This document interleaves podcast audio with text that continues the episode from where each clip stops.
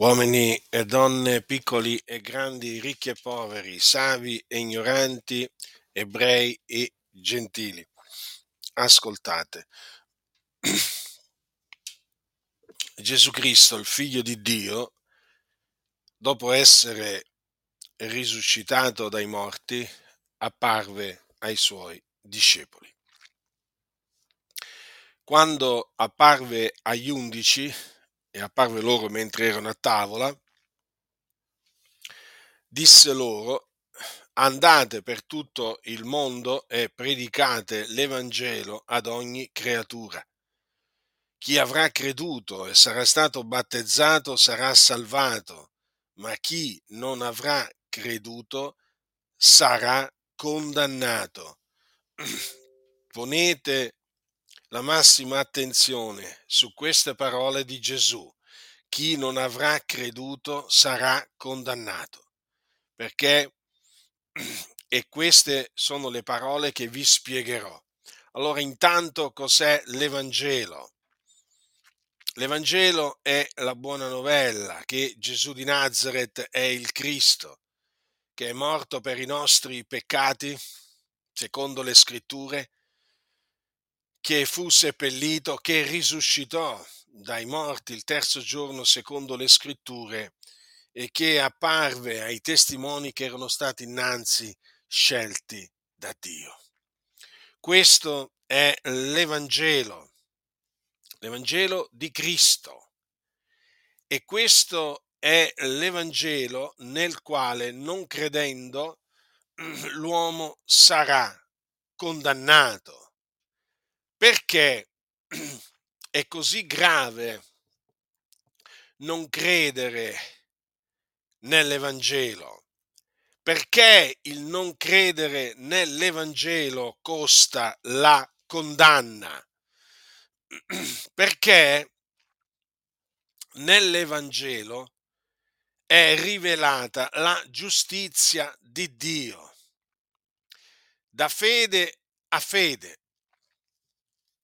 secondo che è scritto, ma il giusto vivrà per fede. Questo significa che credendo nel messaggio dell'Evangelo l'uomo viene giustificato, viene reso giusto. Quindi siccome che la giustizia di Dio, basata sulla fede, è rivelata nell'Evangelo, non credere nell'Evangelo equivale, dico equivale, a rimanere sotto il peccato cioè equivale a rimanere agli occhi di Dio dei peccatori sulla via della perdizione, perché i peccatori sono sulla via della perdizione, in quanto nemici di Dio. I peccatori possono scampare alla perdizione solamente credendo nell'Evangelo, perché credendo nell'Evangelo l'uomo viene giustificato giustificato dunque per fede, per la grazia di Dio. Questa è la ragione dunque per cui chi non avrà creduto nell'Evangelo sarà condannato. Quindi tu che mi ascolti devi sapere questo, che se ti rifiuterai di credere nell'Evangelo che ti ho annunziato, tu sarai condannato. Non importa quanto tu possa apparire giusto, buono e bravo al mondo. Non importa di che religione tu faccia parte, devi sapere questo, che se non crederai nell'Evangelo sarai condannato.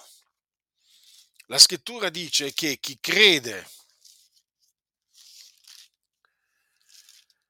nel figliuolo ha vita eterna, ma chi rifiuta di credere al figliuolo non vedrà la vita, ma l'ira di Dio resta sopra di lui. È come dunque vi ho annunziato. Cioè chi rifiuta di credere nell'Evangelo non vedrà la vita. Non vedrà la vita perché non ha vita eterna. E l'ira di Dio resta sopra lui.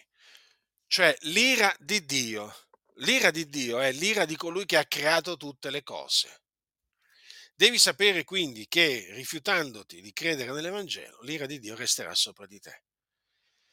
E se l'ira di Dio resterà sopra di te, è evidente che quando tu morirai, uomo o donna che tu sia, te ne andrai in perdizione nelle fiamme dell'inferno, nelle fiamme di questo luogo di tormento, nel quale appunto scendono le anime dei peccatori. Dunque, tu che mi ascolti, io ti esorto a ravvederti, ad abbandonare i tuoi pensieri vani, i tuoi pensieri iniqui e a credere nell'Evangelo. Perché credendo nell'Evangelo sarai giustificato, credendo nell'Evangelo sarai liberato dai tuoi peccati, sarai riconciliato con Dio, otterrai la vita eterna. Ma se rifiuterai di credere nell'Evangelo, sarai condannato.